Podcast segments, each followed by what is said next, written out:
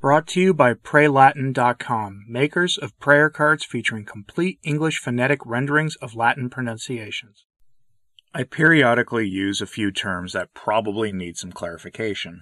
Both of them come from Catholic prophecy, and I use them to describe what we see in our time. The first is the ape of the church, and the second is the eclipse of the church, or I'll sometimes say that the church is in eclipse. A month or so ago, I did a video on the church being in eclipse from Catholic Prophecy as part of my We Were Warned series. And last week, over at AKA Catholic, Mr. Verrecchio wrote a piece on the concept of the church being in eclipse that I think offers some good clarity on that concept. So I'll be going over that today because according to Catholic prophecy, there will be a period when there will be an entity that leaves the church hidden and something else will appear to be the church in the world. And if we're not living in that period today, then I don't think I want to be around for when that time comes. So let's dive in. This topic became one of interest to me years and years ago when I was having an interest in Catholic prophecy, but at the same time wasn't taking it as seriously as I should. At the time, I was also beginning to, well, to put it nicely, notice things that the things that the great popes of the past or the great saints would teach was not lining up at all with what we are seeing in the church at that time. And that the time would have been considered much better times in the church than we see today, back when I was noticing these things.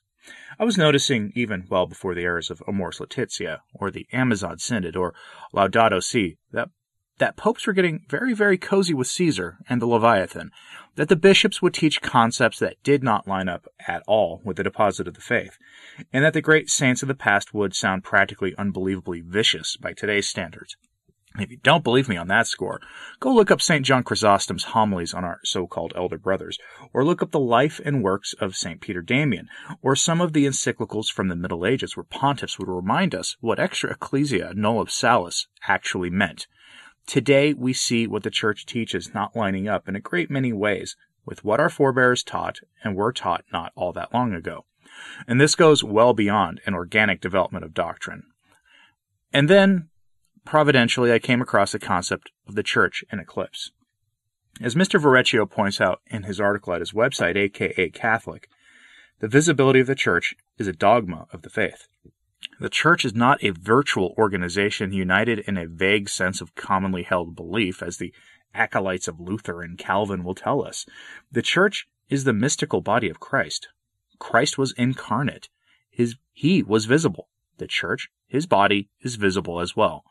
Mr. Verrecchio cites an authoritative source on this. In fact, all, all of the quotes I'm going to pull from his article, and it's not a short article, they all rely on authoritative sources. All right. So he cites authoritative sources for this. Preconciliar Encycl- Catholic Encyclopedia, which is a great resource, by the way, if you can get a copy of it. From his article, we get this quote, It is an article of the faith that the true church shall remain visible until the end of time. But what does this visibility entail? The Catholic Encyclopedia explains it well. In asserting that the Church of Christ is visible, we signify, first, that as a society it will at all times be conspicuous and public, and second, that it will ever be recognizable among other bodies of, as the Church of Christ. Visibility thus means that the Catholic Church can both be seen and recognized for what she is. The Catholic Encyclopedia further explains. These two aspects of visibility are termed respectively material and formal visibility by Catholic theologians. The material visibility of the Church involves no more than that it must ever be a public, not a private profession, a, a society manifest to the world, not a body whose members are bound by some secret tie. Formal visibility is more than this. It implies that in all ages, the true Church of Christ will be easily recognizable for which it is, vis a vis as the divine society of the Son of God, the means of salvation offered by God to men, that it possesses certain attributes which so evidently postulate a divine origin that all who see it must know it comes from God. So, where is this conspicuous, public, visible ark of salvation to be found in our day? Mr. Verrecchio goes on to describe the Church after the Second Vatican Council. The Conciliar Church, or worse, as some prelates dubbed it in possibly the most cringe inducing and questionable terminology imaginable, the Church of the New Advent. I really can't stand that term. They devised new formulations for the sacraments, worked hand in hand with Caesar, not for the salvation of souls, but for material concerns, as well as adopted numerous errors of the modern world that the Church had authoritatively rejected in the Syllabus of Errors and in Pius IX's Quanta Cura, among other documents. Now, I could go on and on, and I'm being much nicer about this than Mr. Verrecchio is, not that I take issue with his presentation of the issue at all. By the way, if you want to read his piece for yourself, I have a link to it in the show notes over at returntotradition.org. Just the name of this channel with a .org. Skip past the Patreon pop-up because there's no paywall for my sources. And you'll find the article and any other source for any other video linked there, as well as an embedded audio-only version you can listen to from Spotify and Apple Podcasts and the other places I'm on. Anyway, the purpose I have for pre- presenting every weekend, without fail, papal writings or the writings of high ranking prelates from the council or from before the council rather, is rather obvious at this point. I do so to show what the Church had always taught on numerous topics. Read, or in this case, listen to a few of them, and you find that there really is a difference today from before the Council, and it should be concerning for people. But where in Catholic prophecy does this come from? It comes from numerous places. We are told that the Church will be in eclipse in sacred Scripture from the mouth of our Lord. We are told this from approved Marian apparitions like Our Lady of La Salette, and from some other mystics as well. I'll quote Mr. Verrecchio's piece on this directly for the next part because his writing is clear and clarity is essential to this. Quote, it is often said, and for very good reason, that the Holy Roman Catholic Church, she who enjoys perfect and perpetual immunity from error and heresy, see Quas Primas, is somehow in eclipse. As analogies go, this one has an impeccable pedigree. In the Gospels, our Lord says, And immediately after the tribulation of those days, the sun shall be darkened, and the moon shall not give her light, and the stars shall fall from heaven, and the powers of heaven shall be moved. See Matthew chapter 2, verse 29.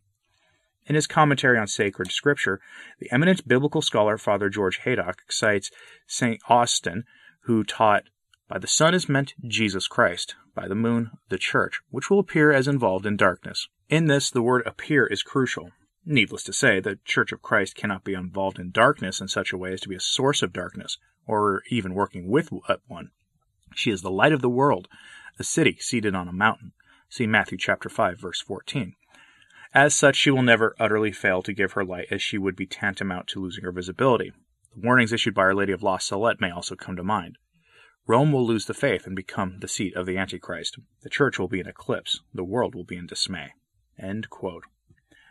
He goes on, and I know some of you probably won't like this part much, but he rejects what the good Archbishop said recently that the See of Peter has been overtaken by the servants of the man of sin.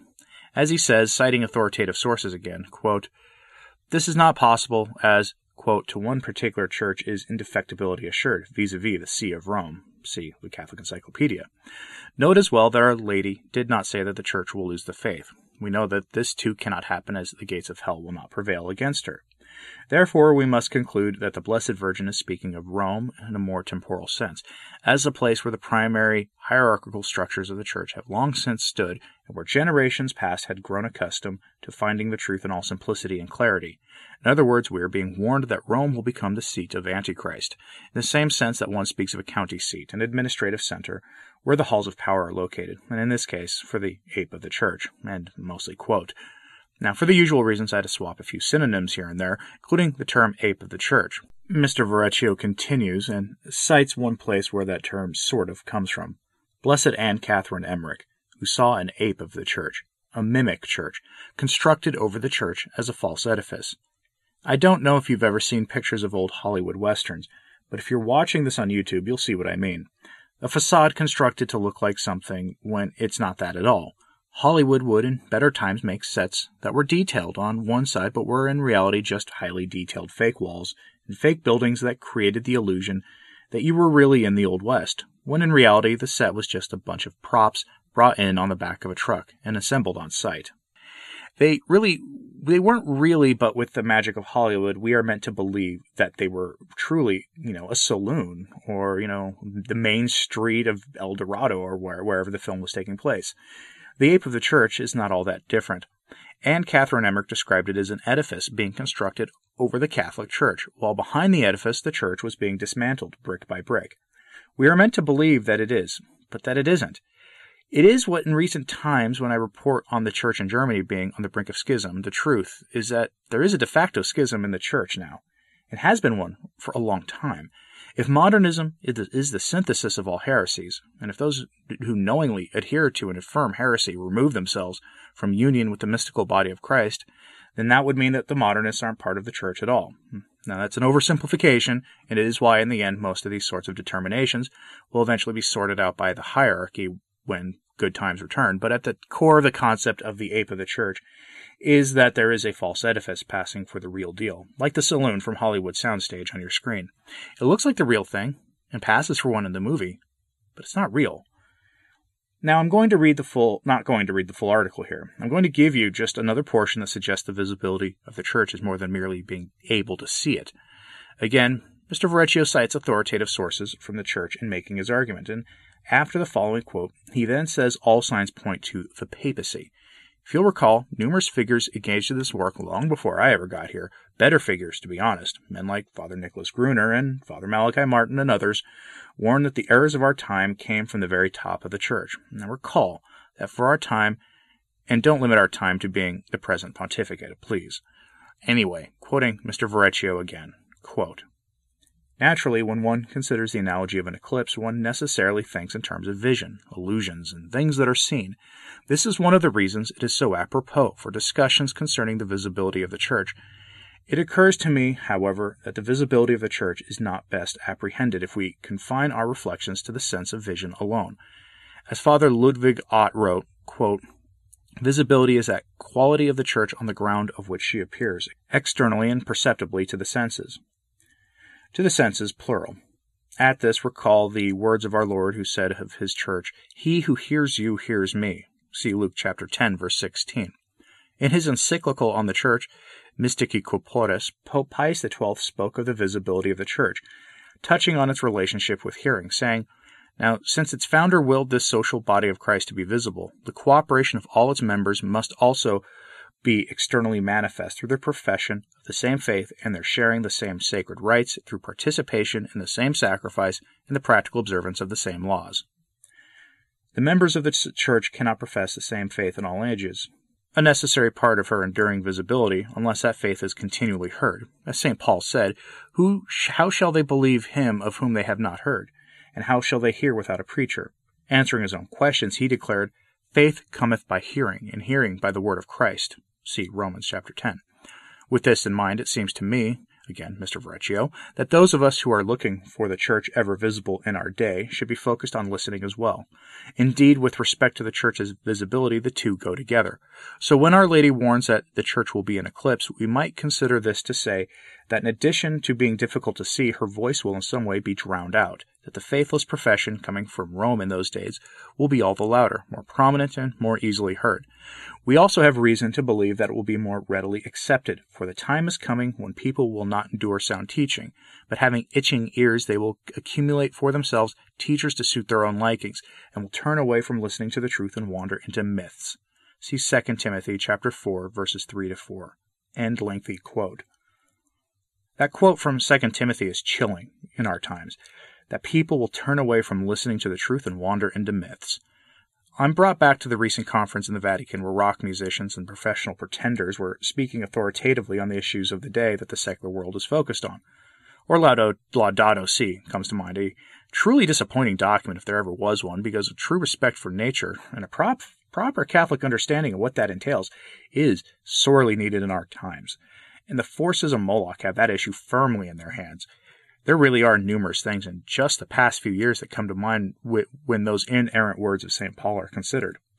Mr. Verrecchio notes towards the end that it is truly a blessing that our Lord would not permit the modernists to establish the ape of the church, that mimic church, until such a time as technology permits the truth to be preached. I'll end for myself on this. All I ever wanted, and all any real all any Catholic really, really wants, is the faith. The same faith clearly taught that was taught to our forebears, be they a hundred years ago or a thousand. That's all any of us really, truly want. We just want, you know, good old fashioned Catholic truth, that old time religion, not a new Advent or a new springtime. We don't want that. As the modernist hymn goes, we don't want to sing a new church. We want the Church of St. Catherine of Siena, the Church of St. Augustine, the Church of St. Maximilian Kolbe, the Church of St. Drogo, of St. Thomas, of St. Ephrem, the Church of Jesus Christ. And I could go on and on. And that simple desire is the spark of so much division in the church these days. Like I said at the start of this, if what we're seeing today is not the ape or mimic church, if it is not the church in eclipse, then I don't think we want to be around for when that arrives. But let me know when you think what you think about this in the comments below. Again, the article is linked directly at returntotradition.org in the show notes for this episode. So go have a look there. I can't post the link in the comments due to the rules of this place, which I do my best to follow. Also, like, comment, and subscribe if you haven't. It actually does help. And please, as always, pray for the church. I'm Anthony Stine. Ave Maria.